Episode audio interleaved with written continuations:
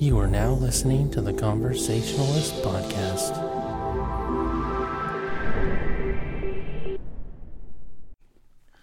Well, hello, and thank you for listening to the Conversationalist Podcast. This is going to be episode 48. I'm Jesse, and I'm here with Amanda. Hi. It's our triumphant return. We've been gone for, I think, probably about a month. I'm not really sure, but it seems like it's been about that long.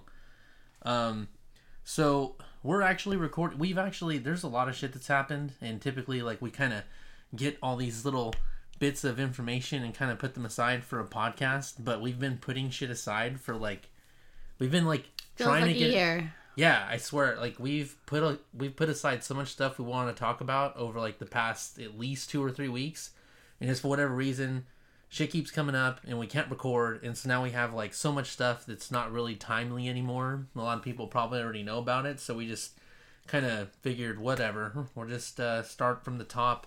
Um, but we uh, wanted to talk about um, our experience at uh, WonderCon, uh, which took place in Anaheim, uh, March 31st to April 2nd. Um, it was the first time that Amanda and I have had the opportunity to actually attend two days of the convention. I mean, it actually, um, Yeah, that's about right. yeah, I mean, it actually is a three day thing, but um, we always just go for a day. Uh, but this is the first time we've actually been able to do Saturday, Sunday. And so we just uh, are going to cover both Saturday and Sunday. Typically, we'll do like one show for one day and then another show for another, but we can pretty much kind of cover everything that we did in um, one episode. So You know what's fizzy in my tummy right now? Fun dip and Coke. it's not a good feeling. It's not a good feeling. But it was strawberry delicious. It was good, but it hurts now. It's not like it's Pop Rocks and soda. You're no, I safe. feel like there's gas. like I need to burp. Okay, so right before we were gonna record this podcast, like I'm like, you know what? Fuck it. Like we haven't recorded in a while. We're just gonna press record and we're gonna do this thing.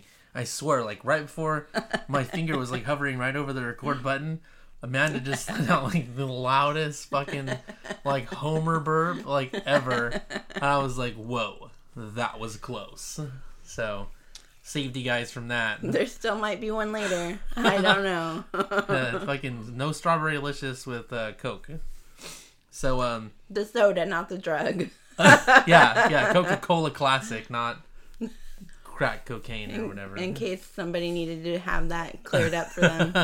yeah, we're gonna bump a line and then like record a podcast about nerd stuff. Um, so uh, I guess we'll just get right into it. Um, so Saturday would have been April first. April Fools. Yeah, April Fool's Day. So, um, we're pretty we're pretty excited because we're actually getting to attend this thing Saturday and Sunday, and uh, so we were just staying right around the corner from the convention. Um, you know, pretty much we we left uh, we left our house early to um, get to the convention.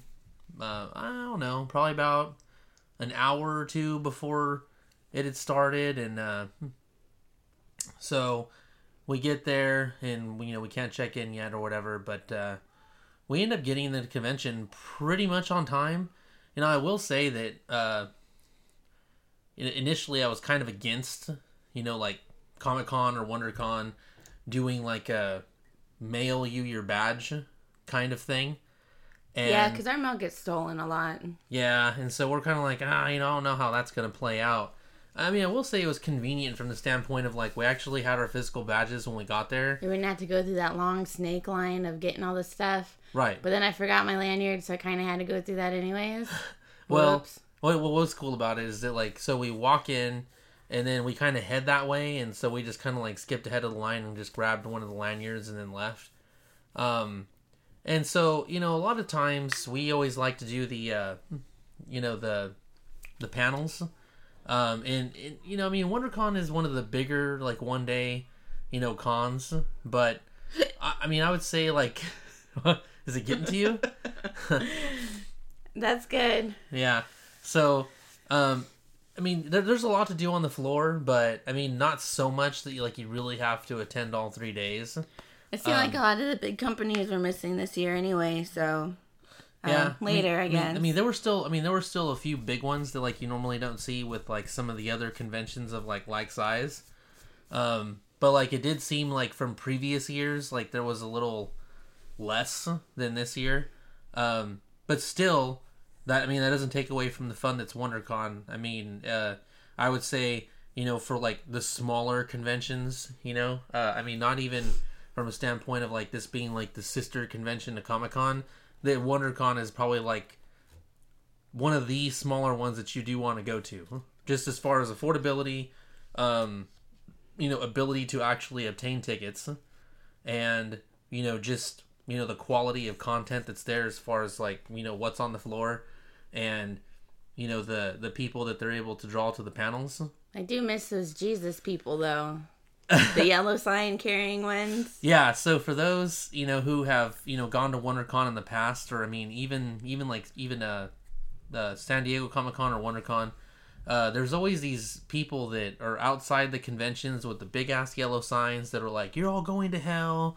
You guys need to repent. You know, you guys need to come to Jesus or whatever." And so they're always protesting like right outside the con. It's awesome. It, it is pretty funny because you usually get like a big old group of people that kind of antagonize them. Especially in a Deadpool costume. There's always one Deadpool Yeah. gets right up in some, you know, sign holder's face and and and you know it's not and sometimes you know you just get the people i mean obviously you get the antagonizers like we're talking about the deadpools and shit but then you get like the people that just get like super personal about it and so then they're trying to like you know re-quote scripture like back at these people. But i mean these people like pro- are professional sign holders like it's all they do. i mean yeah they're you're not gonna you know get through to these people or like win a debate with them. So it, you know a lot of times especially like in previous years you would get people um you know from WonderCon staff like basically telling you hey look just move on. Like just move past these people or whatever. You know but obviously they can only suggest you know a lot of these people are going to stick around regardless and so because um, it's funny. you know for you know anybody who's attended WonderCon in the past buzz that strawberry uh strawberry fun dips fucking one you up hurt. so um you know in previous years what's what's happened is like pretty much like there's like a causeway like before you get into the Anaheim Convention Center and it's pretty much completely open to the public obviously except for when you go through the glass doors to get into the convention and so you'd have a lot of the protesters just like right outside and so I mean that's where a lot of people are congregating like doing cosplay like just mingling and all that kind of stuff Because Jesus hates cosplay, apparently. yeah, because it's yeah, it's just wrong, and that's what's going to send you to hell. Um, so you know, previous years that's what happened, and so they just you know were kind of like right in the middle of the convention. Well, what they did this year and was actually like super smart is um, as you're approaching um, from you know one or both ends of the convention when you're accessing it from like uh, West Katella or when you're um, accessing it from the opposite side that's like where a lot of the uh, convention hotels are in the cul-de-sac area And a Disney parking lot. yeah what they've done is they actually um, fenced those areas off and so you actually have to scan your badge at one of those locations so you still have a long ways to walk before you actually get to like the main um i guess like i don't even know what you'd call it but like the main walkway um you know where you actually enter you know the convention area. So they pretty much eliminated uh you know these protesters basically getting in the middle or being disruptive of the convention. And because they're they're, they're they'd have to be so far outside that i mean you know them protesting it is pretty much going to be ineffective since most people aren't going to be in those areas because it's so far away now um Well, I don't really know who they're yelling at either because it'd be enough to push them onto the street where the Disney families are walking too. And it's like, oh, are you dressed up cute to be, you know, Disney bound? Or are you dressed up cute to go commit your sin at a Comic Con convention? So, I mean, I don't think there's a point for them at this point. I mean, they could try, and it would be fun, but it's not the same. Well, I mean, they're- they'd have to be so far away. I mean, I think it would kind of take away from like what their purpose is there. You know, to kind of contact as many people as possible. But the thing, the thing is, is though, is like at an entrance. I mean, sure, you're getting to like shout at people on a temporary basis before they scan their badge and walk past. But you know what made it I think what made it effective for them before is that they were able to get like right in the middle of everything because it was all like public public space and just like cause you know cause problems. But now that's completely eliminated because they've moved everything so far back that all of that area that was once um, you know basically accessible to the public they made accessible to badge badge holders only. And food trucks. Yeah, and food trucks. So, um, I mean, that was a smart thing on the uh, convention's part.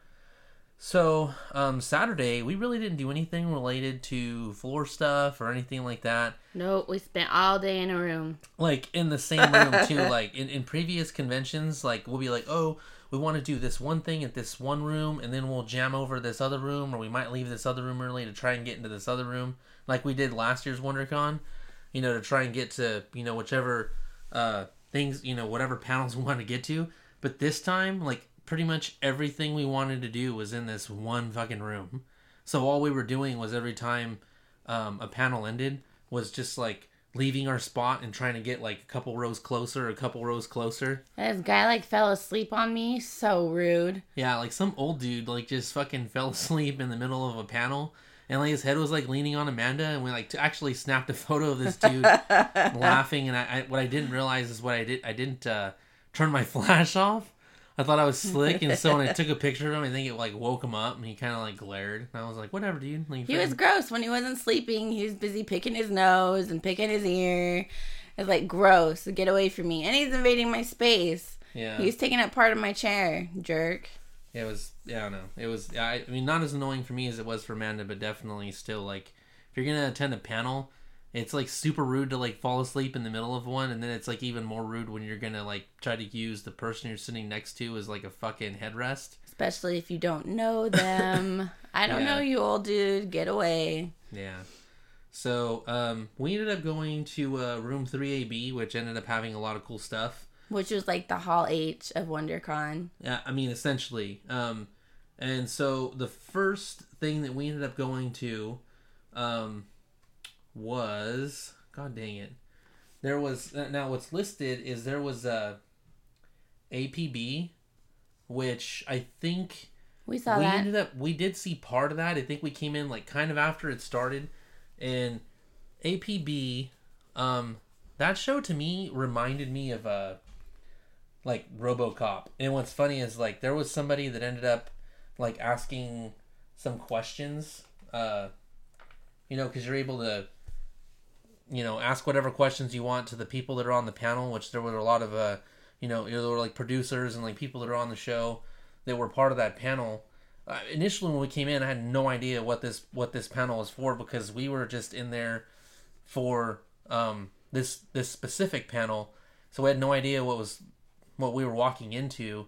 And then, so initially, when I'm watching like some of these cut scenes that they're showing, I was like, "Holy shit! Are they remaking RoboCop?" I remember thinking that, and then I ended up finding out that like it has absolutely nothing to do with WonderCop or with WonderCop. WonderCop. it has nothing there to do. There you go. it has nothing to do with RoboCop, but apparently they did like they were inspired by RoboCop per se. Which means they used just enough not to have to pay the creators of Ro- uh, RoboCop to use their idea. which it's glaringly RoboCop esque.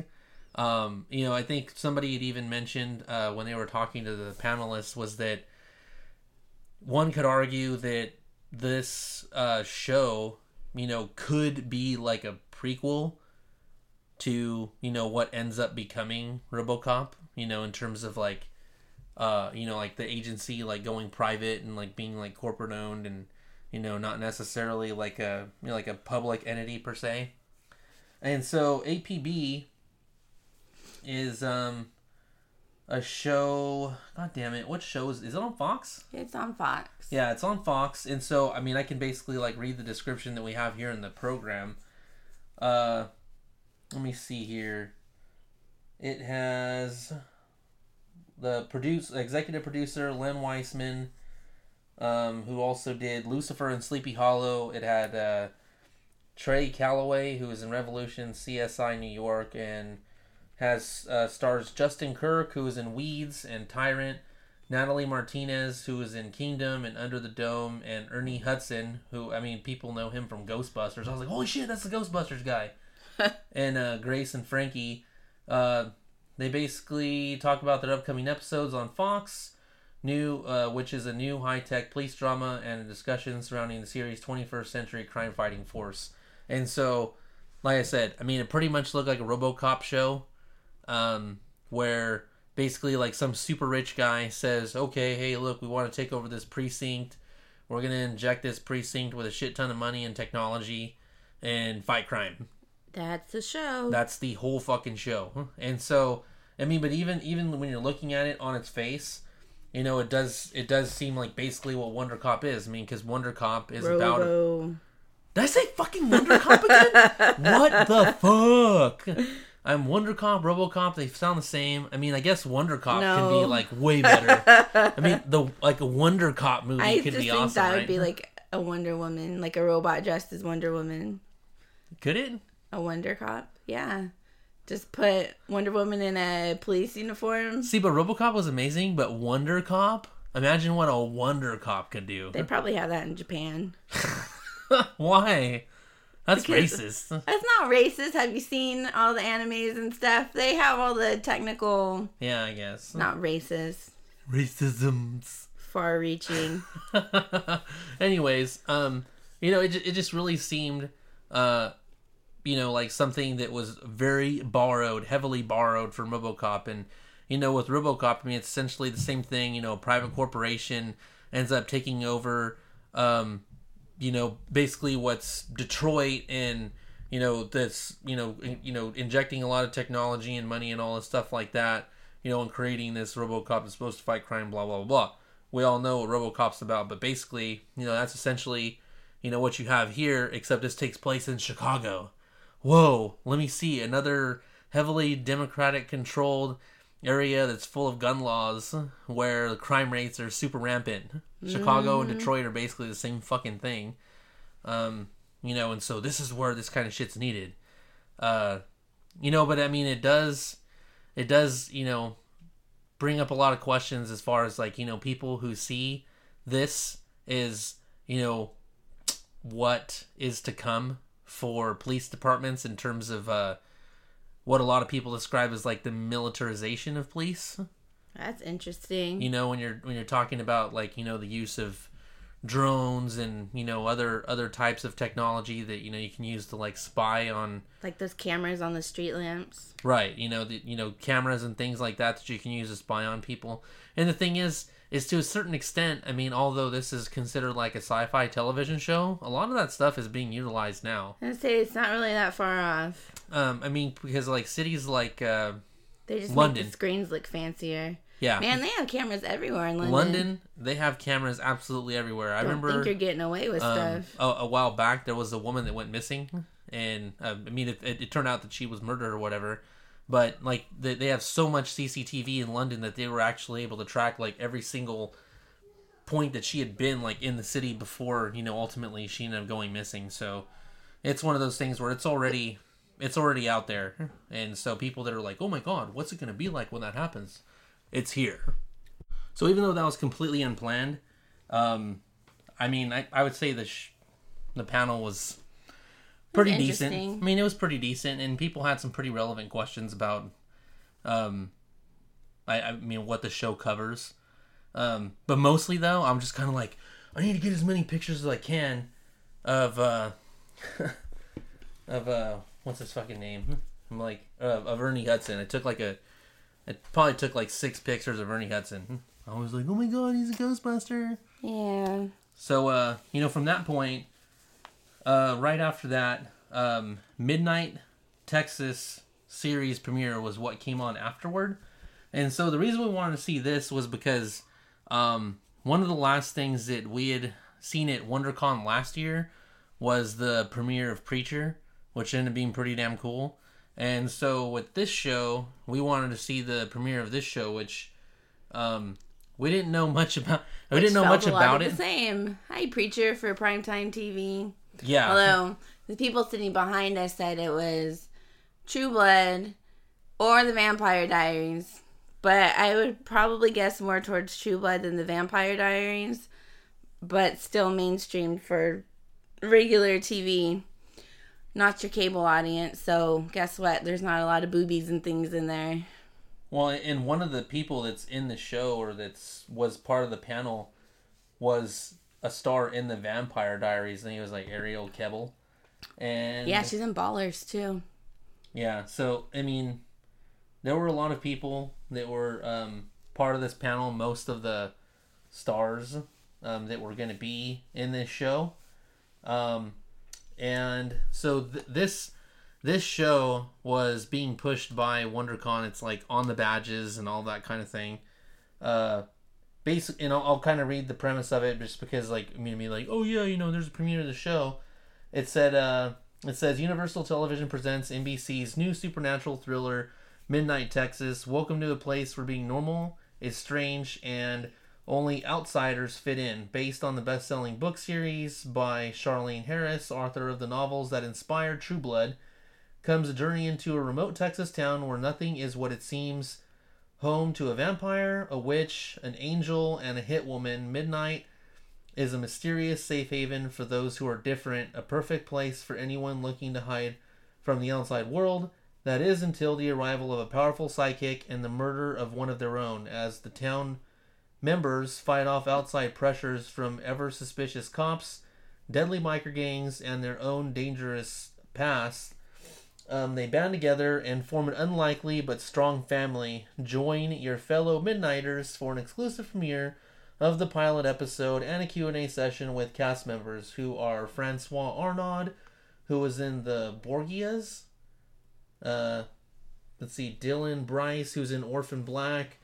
Parisa Fitz-Henley, who's in Luke Cage. Arielle Kebbel in the Vampire Diaries. Jason Lewis from Sex and the City. And Sarah Ramos, who's in Parenthood. And the executive producers, Monica Owusu Breen, who is from Marvel's Agents of S.H.I.E.L.D., and David Janollari, who's from Six Feet Under. Um, I mean, watching it, like, I, I've watched, like, parts of True Blood, um, and I've never seen The Vampire Diaries, but that was pretty much, like, the echo in the room from everybody that we were sitting next to was that was, like, exactly what this show was. Um, but I mean, even though it's a made for TV show, I thought the show seemed pretty interesting. I mean, a lot of it did seem fairly cliche, but you know, at this point, like a lot of these types of shows, you know, you want to be engaging, you want to be interesting, you want to be different. How many different ways can you retell, you know, certain tales and also at the same time be like super unique? Well, how many times are they going to use her books as a reference? I mean, it's a set of books. There's only so many ways you can handle that set of books.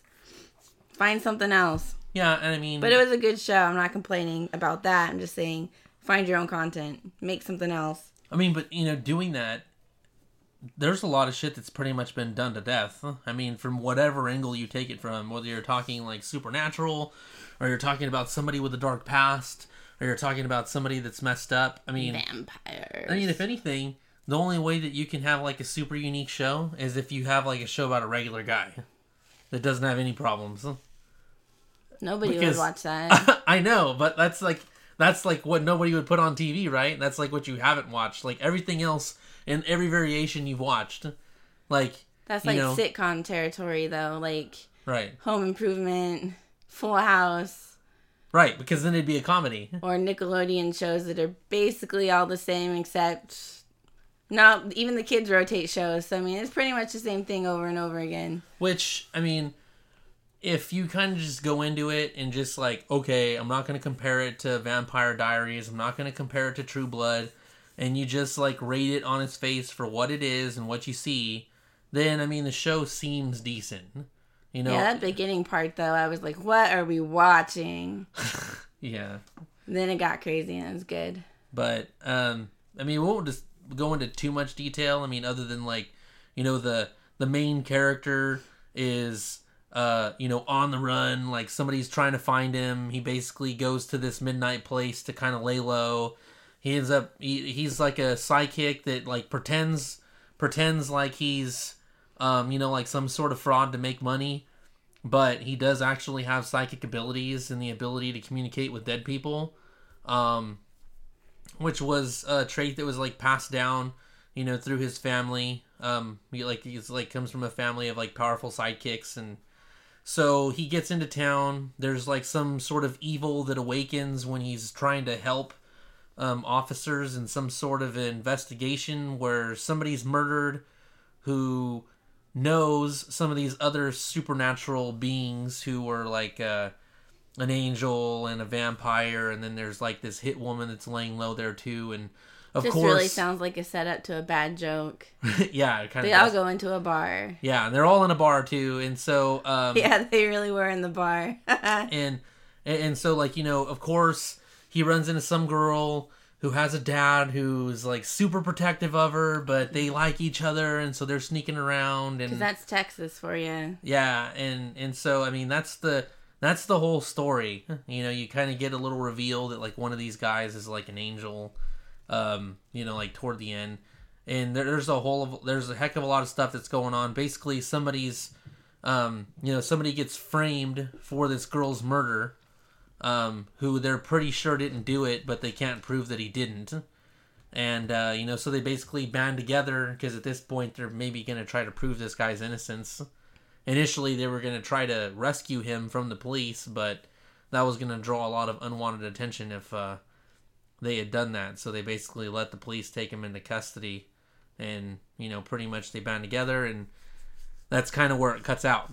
And so you know at this point now you just have to wait and watch and see and hope that it stays on long enough for the story to develop before you know the i guess the you know i guess the um the channel, you know, gets nervous, you know, as to you know what the ratings are and decides whether or not they're going to pull the plug.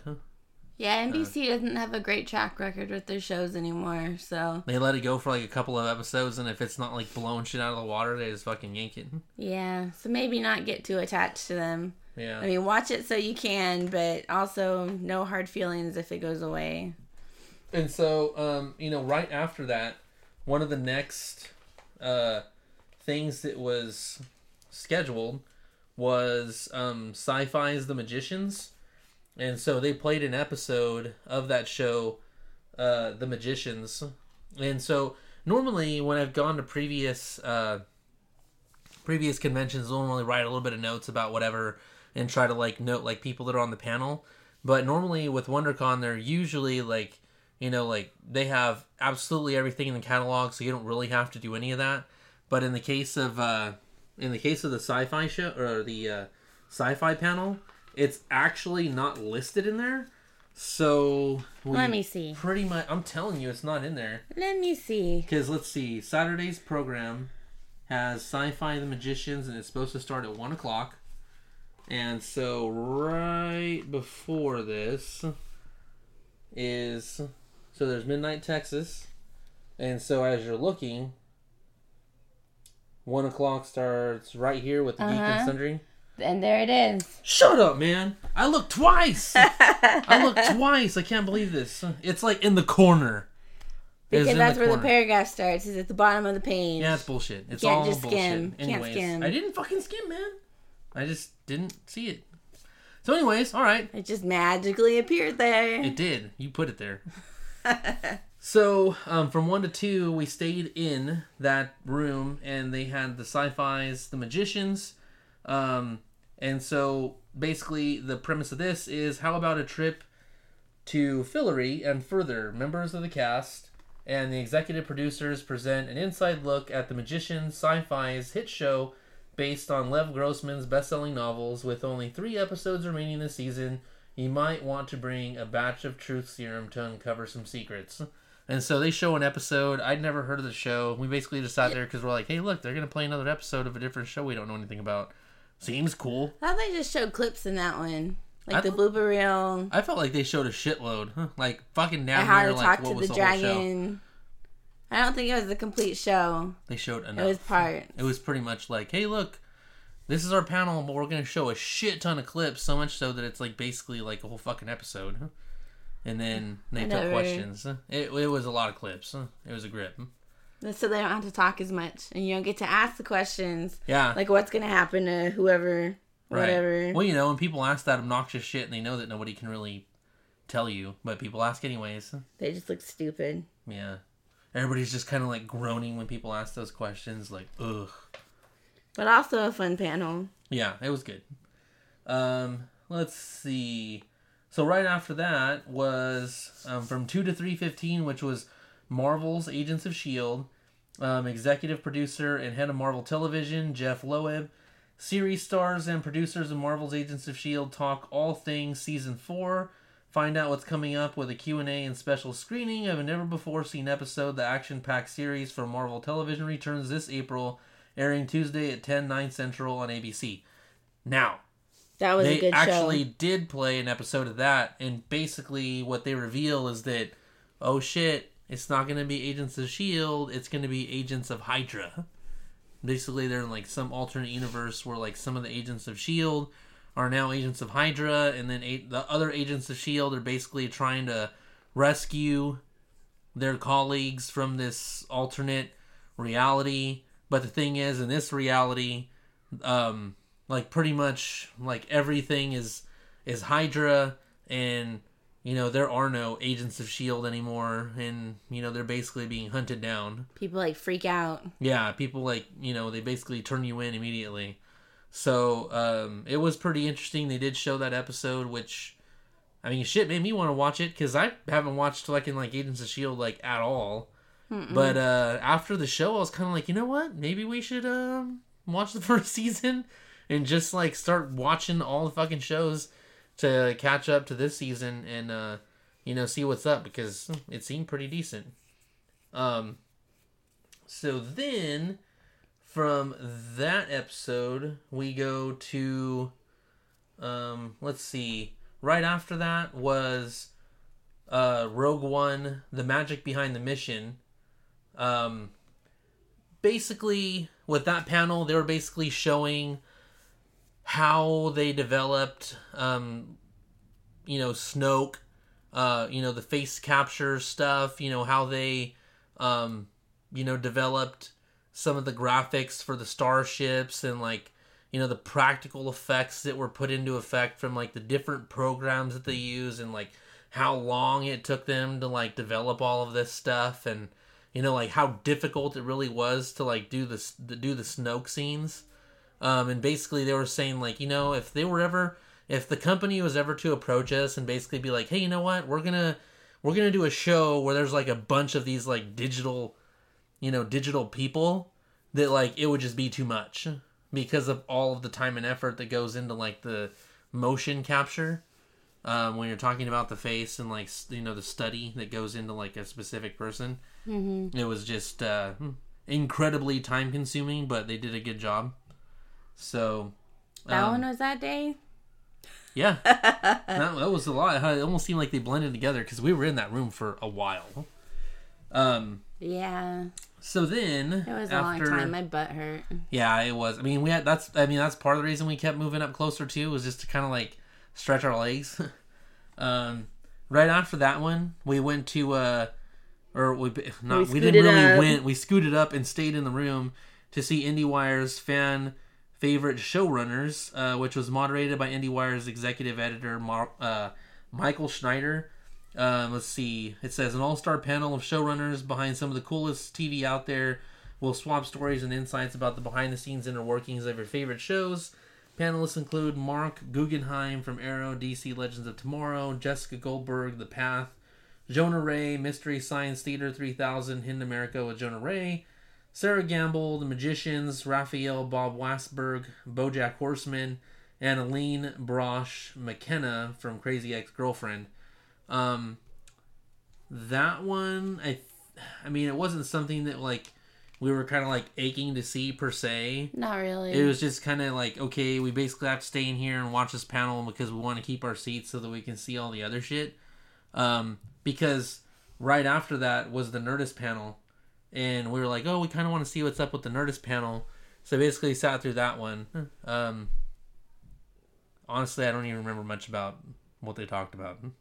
Um, how dark BoJack Horseman got, yeah, and using profanity and singing songs about periods. That's about all I remember out of that one. So I mean, they I mean they talked about some funny stuff, but mostly it was forgettable. Like it didn't really stick out, and like a lot of stuff didn't really stick out for me, anyways. I mean, Amanda remembered more than I fucking did. I couldn't tell you anything that they talked about.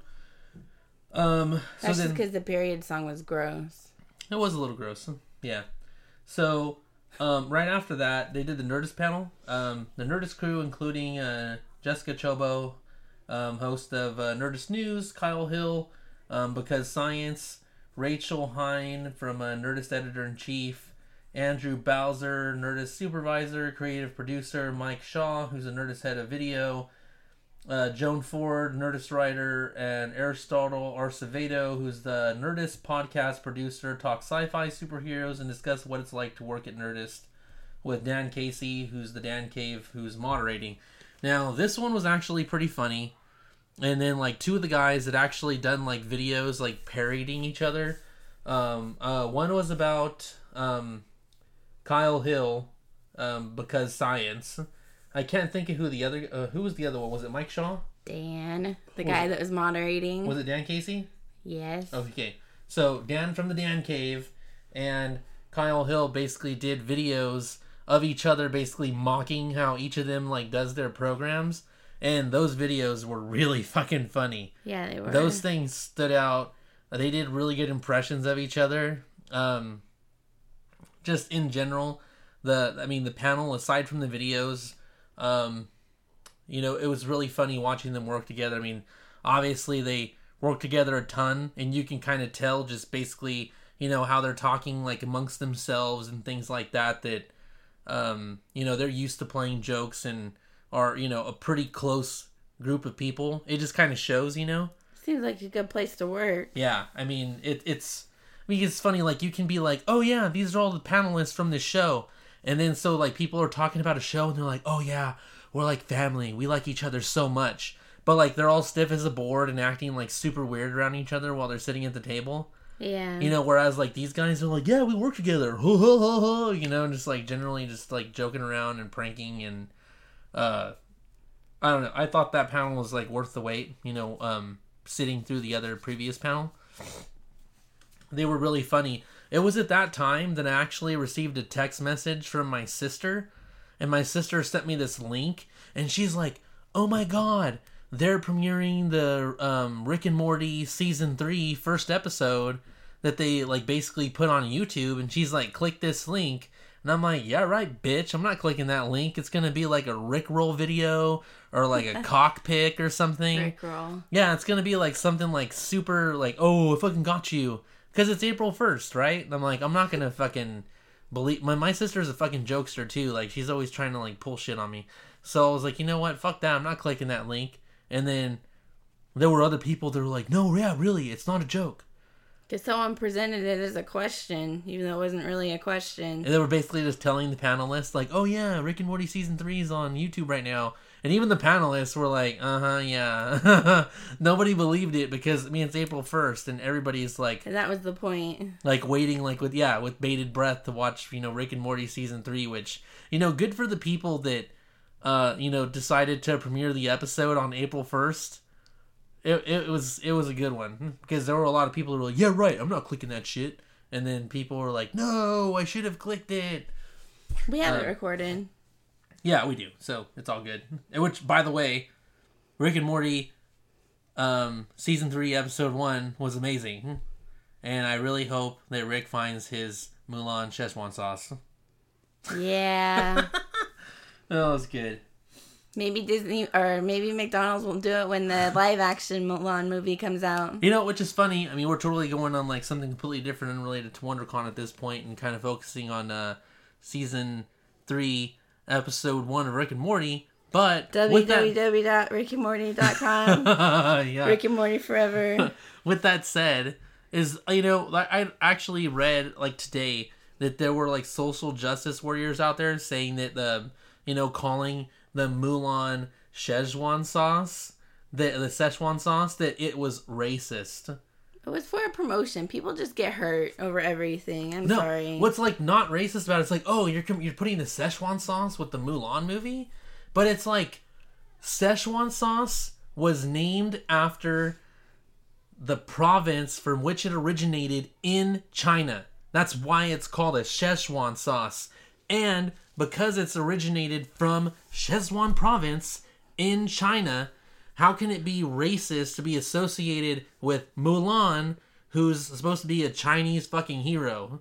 Like, how is that racist at all? like I said, and people get hurt over everything. Apparently, there's a big move right now. Everyone wants a colored poison ivy. They don't think a white woman should play poison ivy anymore. Yeah, Why? Like, is there a reason? because women of color need to be seen more. That's, That's it. it. Yep. Wow. Yep. What was that like on fucking change.org or something? Like It's some person's Twitter. like, "Oh, we need fucking 10,000 signatures so the president can address why a colored person is not playing fucking I have that to doesn't make you. any sense. Like that's like so left field. Like why would that even come about? Being white on Twitter is a, not a good time right now for us white folks. Seriously, everything is a stab at white people, and it's like, um, it's racism, people. You're racist. You want to yell at white people for being racist, but when you say, hey, white people, you're racist. It'd be like me saying, hey, black people. So rude. Yeah. But anyways, but yeah, so that's been a thing. People want a colored poison ivy for no reason other than women of color need to be seen, which I get. Don't send hate mail. I get that. But it's a character change that doesn't need to be made. Uh, to me, it just. I mean, to me, it just doesn't make any sense why it would just come out of left field. Like, if there was some reason or like something happened with Poison Ivy recently, and then it's kind of like, okay, well, let's. I. It just. I don't know. Hmm. That's stupid. It is And, stupid. I mean, I know my thought process on talking about this when you brought it up isn't like super articulate. I just find it really silly that we keep finding ourselves talking about race constantly as it relates to characters or reverse racism for like okay we need to eliminate this color so that we can overrepresent this other color or this color is underrepresented and so we're constantly on the topic of talking about race when we really shouldn't be you know? But we find ourselves doing that exact thing that we're trying not to do anymore. If you don't want people to label you, you shouldn't label others. right so it just it just But I totally understand the outrage about Iron Fist, guys. That should have been an Asian dude. or something or a better show just a better show in general the iron that fist was bad. I mean, we watched it to the end, but man, Yeah, it was pretty bad. I mean, in general, in general, the fucking show was just like terrible. I mean, we did go through the whole thing, but it was one of those things where it was just like it's so slow, and then it would seem like it was maybe gonna get good, but then it like peaked early and then just went back to being like really slow.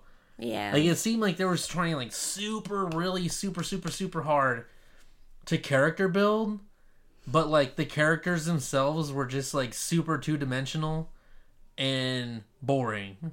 I'm really hoping that they focused all that character building on him for this one because they're gonna do it the right way in the Defenders, where they don't have to explain anybody's backstory. They can just get in there and fight and go.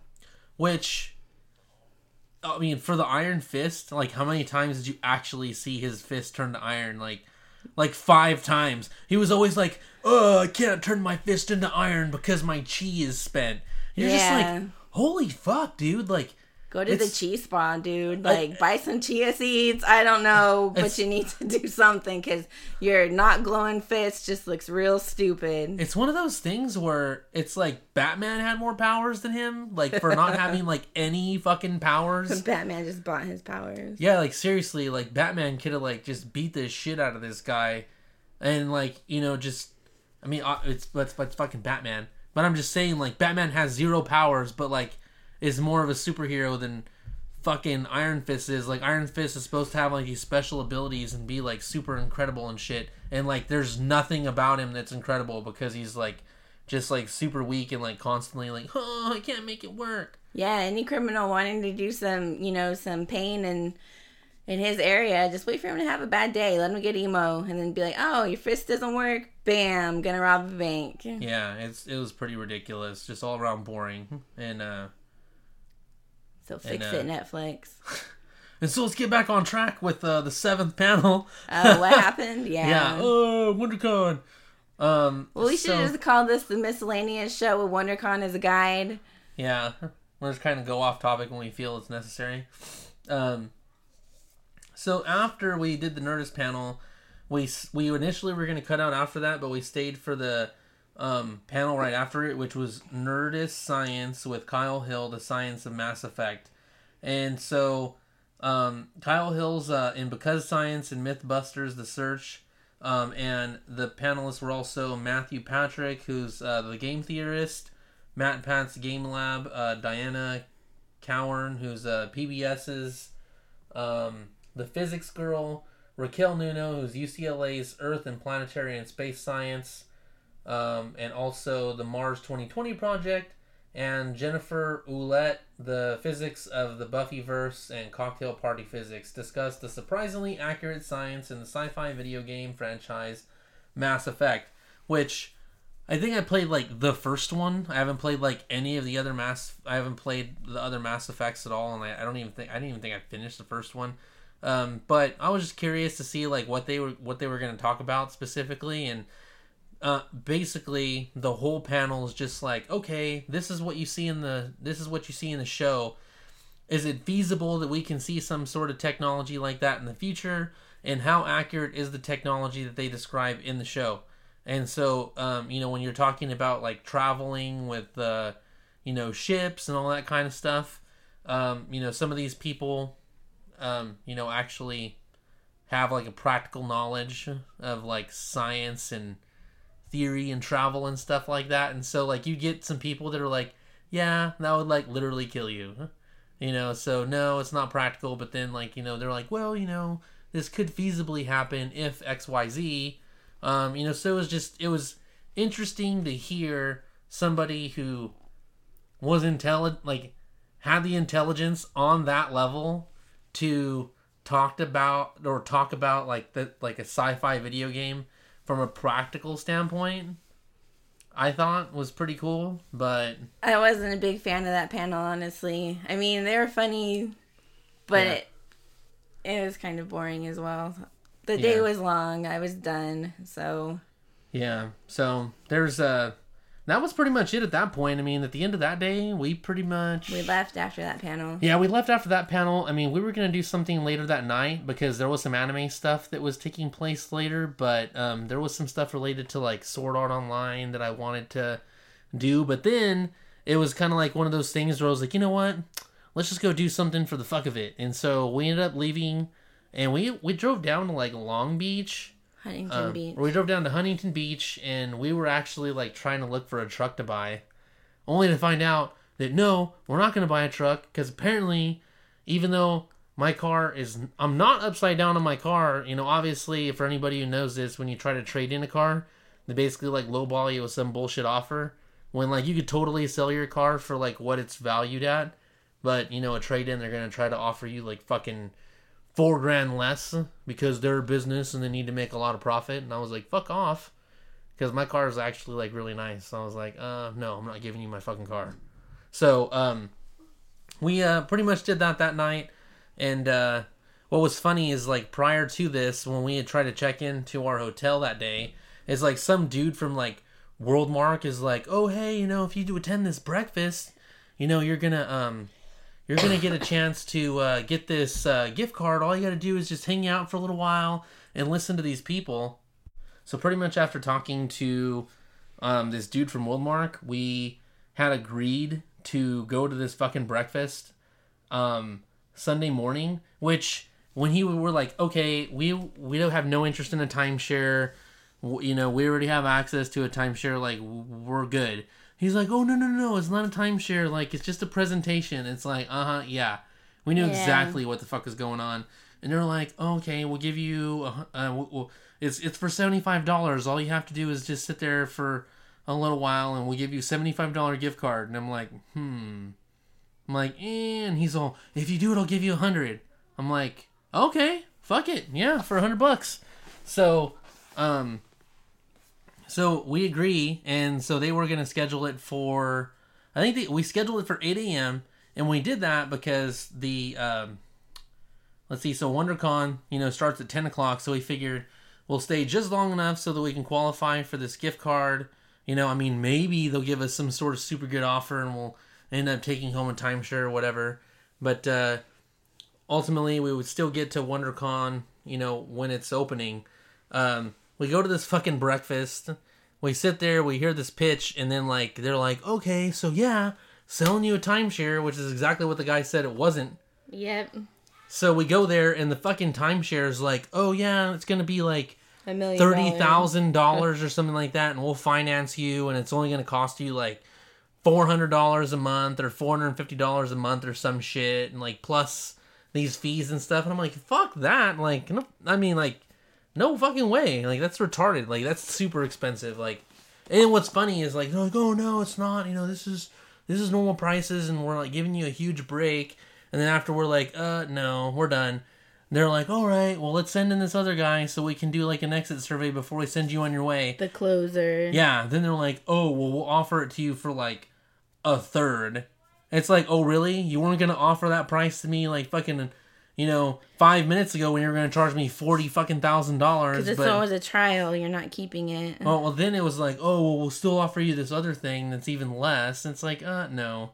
So, um, needless to say, we got the fuck out of there. Didn't get the timeshare, but we did get a hundred dollar gift card, which gave us spending money to WonderCon, which we spent every penny within like the first two hours. Because that's what you do. Yeah, might as well. Um, so for the second for the second day, we wanted to focus more on the on the floor, and uh, you know, for the floor, we ended up, um, shit. Where do we go first? Like we, I mean, we went to the like uh, we went to the MSI booth, and we checked some shit out at the uh, at the MSI booth. Which I mean, we kind of entered for a contest, but we were like. We never came back. We never went back because we're just like, you know, realistically, how many other people are putting in for this contest to like win prizes? I mean, realistically, like, what are our chances of winning? And so we're just like, you know what? Let's just because as it so happened, like the one or two panels that we actually wanted to do, their their fucking um, their contest like ticket calling times like interfered with the the panels we wanted to go to. So it's like, uh, just forget it. I'd rather go to the panels and you know enjoy some content of the convention as opposed to you know possibly winning something at this uh at this booth that's more than likely not going to happen so uh but you know but i was trying out um one of the uh, msi laptops there and it was so nice that i actually kind of regretted buying my alienware laptop I just Because- like it because of the keyboard. It's the rainbow one. Yeah, it's it is- it was pretty nice. The thing is is um for those I mean most people probably know this or you know maybe some don't is that Dell actually purchased Alienware. And so Alienware So that should be a big want want though, because everyone that's ever had a Dell laptop is like barf.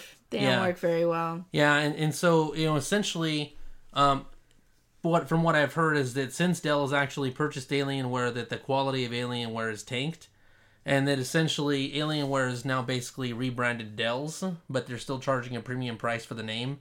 So I'm one of those suckers who purchased one of these um, high-end Alienware laptops, only to have two different claims in the first year of the manufacturer's warranty and am pretty much feel compelled to purchase an additional two years of warranty from Dell, only because I know if I don't, then I'm probably going to have a you know an expensive brick um, in my computer room if I don't maintain some sort of you know manufacturer's warranty coverage because I've had nothing but issues with my Alienware computer since I've had it. When it does work, it works fucking phenomenal. Um, you know, but there's I've had the motherboard go out twice, which you know a mobile going out twice within a year like that's pretty fucking ridiculous. Um, you know, so they just had a bunch of other problems, stability issues, and and whatnot. So with that said, once uh, you know the Alienware basically uh, times out, I am getting an MSI or an Asus. That's getting one of the two. I haven't decided, uh, you know, which one specifically, but probably an MSI. Never buying an Alienware again. I bought one. If you It's get terrible. the pretty laptop with the the pretty keyboard, then I deserve to get the actual keyboard for my computer. But you know the good one, the chrome is it chroma? Oh yeah, you want that? The like- Black Widow. It's, It's like 150 bucks. It's not. Yeah, it's pretty nice. pretty. It's, it's super nice. It's rainbow colors. Yeah, she's been wanting that damn keyboard for like ever. So, um, but yeah, that's uh pretty much another side note there. Alienware, womp womp, get an MSI. Uh, let's see. With that said, we ended up going to um. Initially, we were gonna go buy the official WonderCon shirts. The designs were okay, but they just weren't wowing me.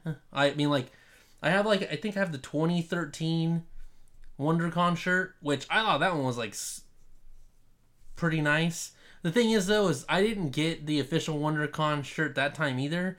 It was like a We Love Fine design that was like a WonderCon exclusive, and I fucking love that shirt. Like I wear the shit out of it. Um, and so, you know, and and in years since, I would always go to the the We Love Fine uh, t-shirt booth because they normally have a lot of nice designs. And uh, this time when we went by there, Amanda ended up finding something that she liked.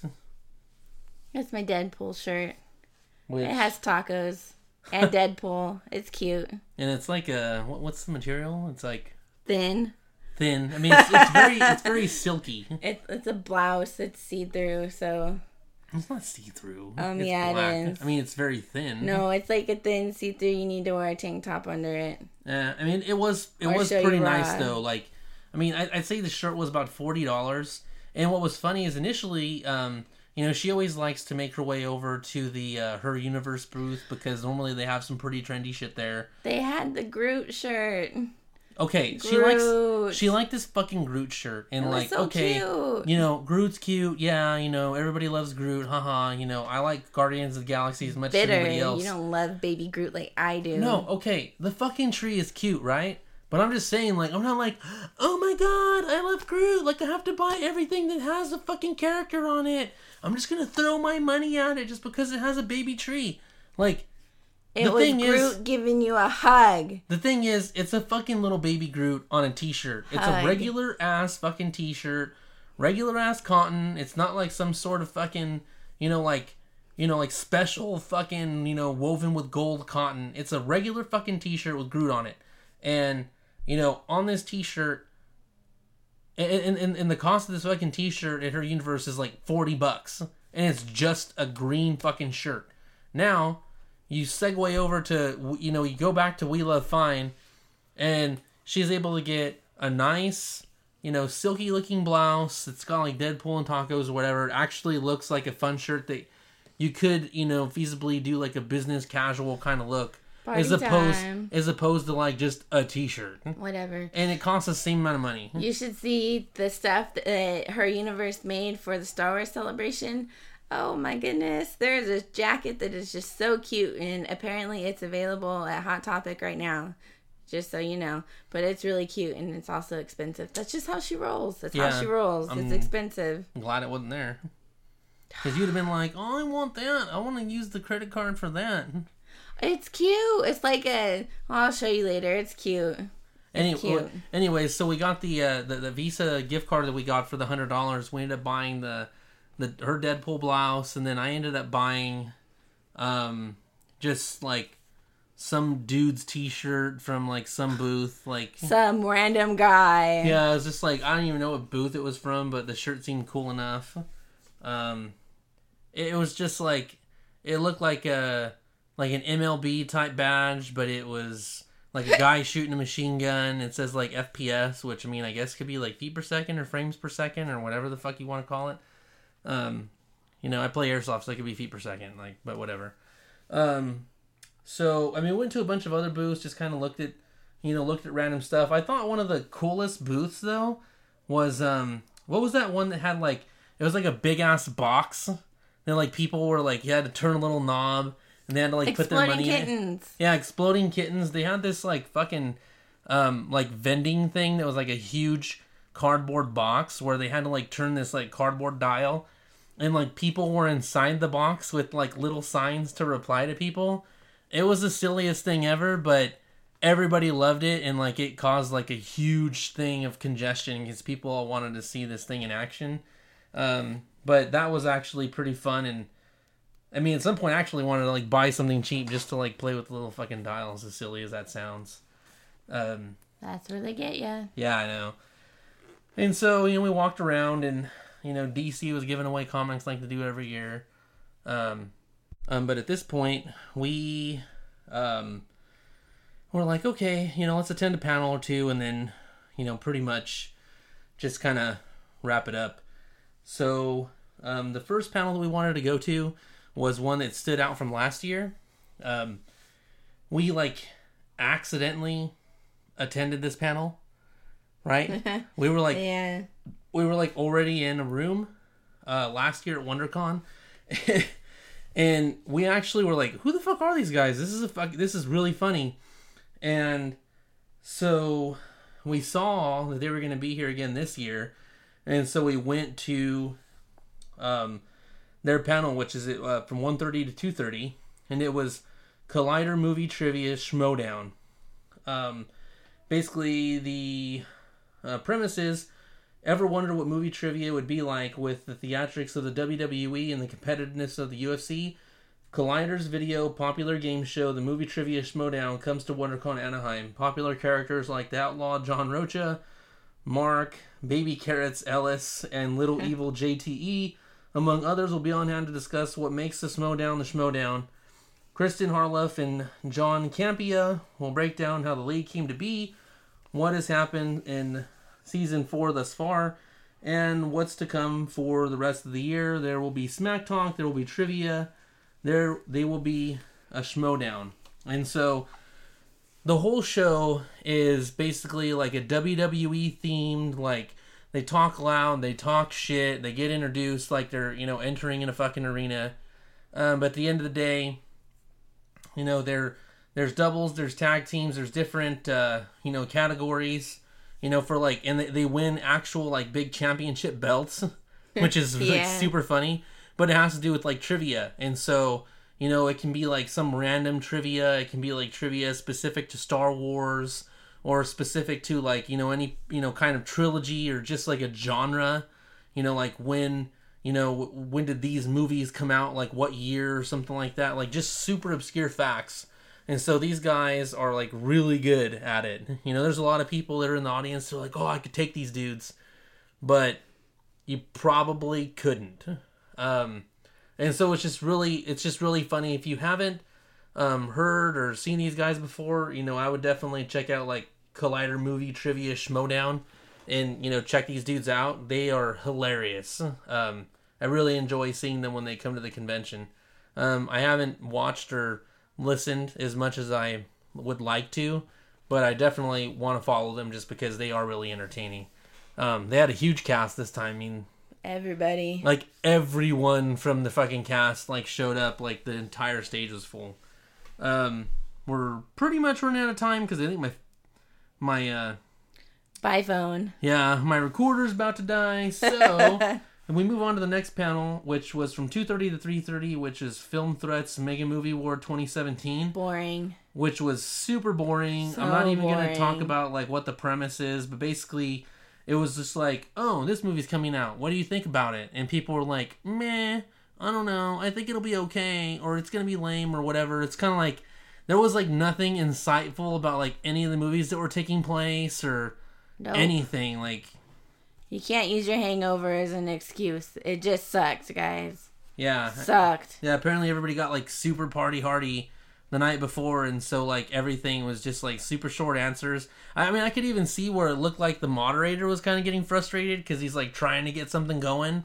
but like the panelists Yeah. in general were just kind of like super short to the point. There was like no elaboration in anything that they were talking about. Like any movie that could have had, you know, some lively debate. You know, even people playing like a des- you know devil's advocate to kind of just like you know get something rolling. Like there was just nothing there. Like it was super boring. Boring. And then so there was something that was going to be like right after it that I guess was going to have them too, and we were like, peace Nope. the fuck out. Like Too boring. yeah, we were like, nope, thank you. We've seen enough, and bye.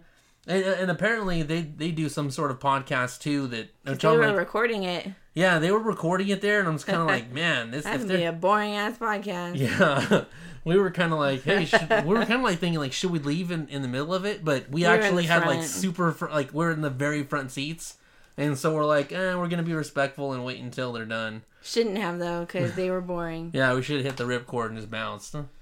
Um, you know, at that point, you know, we basically went back to the convention floor, um, and uh, you know, then just kind of like moseyed on our way out of uh, WonderCon once we once we'd basically you know had our fill of everything there was to do. You know, grabbed a little, grabbed a little something to eat, and then hit the road. Um, you know, all in all, the convention was a lot of fun. It was really nice being able to attend it two days because I felt like we were able to get like a crap load done just because we were able to take our time on the floor. Well, yeah, because we spent a day in the panels. Yeah, I mean the I, we got a whole day of panels, all the panels that we wanted to see and do, and then we still had a whole extra day to kind of you know take our time going you know around the floor and not having to like rush from one booth to the other. I mean, we generally have a list of ones we want to hit, bef- you know, and there's other ones that like we wouldn't mind seeing, but they're just generally like are always busy, you know, like Capcom and other big ones. They're just like always like super busy, and so you know, with that said, um, it, it was just nice to at least be able to do it two days. I mean, you, I mean, we've done it like you know just the one day in the past, which I mean you could totally do. It's like doable, especially if you only want to attend like two or three panels and then like you know run around on the floor. It's doable. I mean, you could just do the one day and be happy, but it was definitely nice to be able to do like Saturday and Sunday. Um, and so I mean that's pretty much it for WonderCon. We were really happy. We love going every year. Um, you know, we're gonna go next year, of course, and that's the one thing we make sure that we always do attend. Um, you know, and so with this uh, past uh, week or so that's gone by, um, you know, BlizzCon tickets officially sold out. Um, we were You guys actually suck, Blizzard. yeah, and we'll get to that in one second. I mean, I know we're running out of time, but we fucking have to talk about this is that um, you know, uh, in, in the second batch of, uh, well, I mean, I guess basically like open, open purchasing for Comic Con, we were actually able to obtain a ticket, although it wasn't, you know, the the days that we would like to have attended. Hi, But- Thursday. Yeah, we got Thursday, way, but you know what? At least now we can do the pre-sale and hopefully get better tickets for next year. And So- dear BlizzCon and dear San Diego Comic Con, please do not put your badge sales on at the same day and an hour apart. That's very stressful. Yeah, that just was, so you know. yeah, that, that that was shitty. And I mean, I so okay, so yay, you know, we got San Diego Comic Con tickets to Thursday. Yay, we're gonna be in the pre-sale next year. Woohoo! We're probably gonna get better tickets. Unless But they redo their system again. yeah, which fucking better not. So, anyways, getting on to BlizzCon and like it, I don't know how much fucking time we have, but we have limited. So, BlizzCon, what the fuck? Like this is such bullshit. You know, I mean, Eight yeah, seconds each time. They sold out in eight seconds. like it's it's fucking retarded. Like if you don't the thing is is I've always clicked right on the motherfucking dot. Like as soon as it says, you know, as soon as it hits the time, you know, that you're able to start purchasing tickets, they always fucking glitch out the second of and it always says, "Oh, you cannot buy tickets yet." So then you have to refresh and re-click it, but guess what? It's already been like 2 or 3 seconds before you get that extra refresh rate and guess what? A gajillion people have already hit the fucking link in the amount of time it's taken you to refresh your page. So that four seconds literally fucks you because every single time you click it on the moment of, some people don't get through and they have to fucking refresh it. It always fucking happens. They The had a lot that- of complaints about that this year too. yeah, it's bullshit. It's happened like every fucking year. I mean, even in the years where we actually were able to get tickets, that that bullshit happened, and for some reason, through some fucking miracle, we're able to get a ticket. But it makes no sense to me that somehow we've only been able to attend one year. We attended two years, but only because I won tickets. But there's people that have attended like eight, nine years in a row. How the fuck I mean, I know a lot of these people are like, you know, doing badge buying groups where they're buying like multiple tickets and like everybody's doing this whole bullshit. But the thing is, is um Blizzard and you know how they sell their tickets, it's completely scalper friendly. You know, w- w- when you're talking about buying tickets for like something like Comic Con, you know, you got to have you know your name and your sign in and all this stuff, and like you can buy tickets, but you know, if you're buying tickets from multiple people, you have to have like their actual username, and it has to be that person who's getting the badge, yada yada yada. But with with uh with Blizzard and BlizzCon tickets, you know, you can buy, you know, X amount of tickets and, you know, you can all put them under the same name and you can swap the name afterward to whoever you want it to be.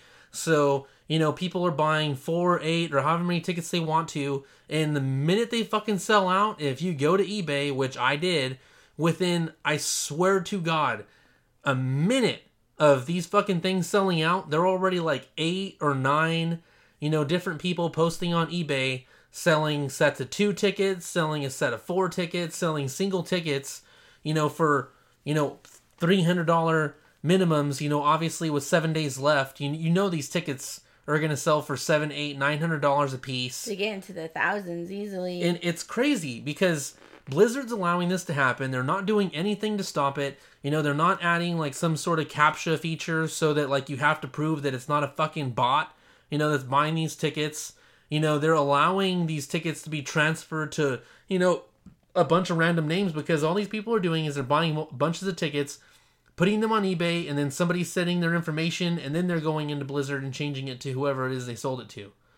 You know, but it's fucking bullshit because people that legitimately want to go, fans, can't go and spend the, the, the price point that Blizzard set. They're having to spend, a, you know, five, six times the amount of money that it would normally cost to attend the t- uh, to attend the fucking convention because people are just buying handfuls of them and then reselling them because there's profit to be made because Blizzard's allowing it to happen. And something needs to be fucking done about this. I mean, I would never. I mean, as much as as much as I kind of hate the way like Comic Cons like you know basically like reaped people you know from the pool of people that can attend every year because you know you, you know there's pre-sale people that just don't randomly get picked to be able to do pre-sale or whatever on some level they need to kind of get on the bandwagon of what Comic Con's doing in terms of, you know, it not being scalper friendly. I mean, it kind of has gone that route, you know, and some people argued that from last year with how now they send the badges out and mail them because now you can kind of like just create a bunch of random accounts and then just kind of put people's names on them and then just give them to somebody and nobody's going to check your ID whether it's associated with the badge and you just walk in. So you know, even Comic Con badges have become have become kind of scalper friendly too. Whereas before, you had to go to the you know you had to get in line to pick up your badge and show your ID in order to get it, which made it more of a foolproof thing. You know, but now it's just like, goddamn, guys, like, do you even care about your fans? I Like, just want the money. I mean, yeah, I, I, it's just, I mean, I know it's all about business and stuff like that, but if you really care about the fucking fans and the people that are attending these conventions and making this shit happen, you need to take care of them and do something to prevent all of these scalpers from basically taking advantage because it's fucking bullshit. And that's all I have to say about that. This was the WonderCon review slash everything else edition, um, episode 48, I think. Yeah. Um, anyways, Jesse, this is Amanda. Happy Easter. Yeah, happy Easter. Go watch that Star Wars trailer. Do oh it. yeah, and oh yeah, and Thor trailer. If you haven't seen it already, Star Wars trailer too. Yeah, Star Wars is more. Yeah, all awesome. So uh, with that said, thanks for listening. Till next time, see you later. Bye.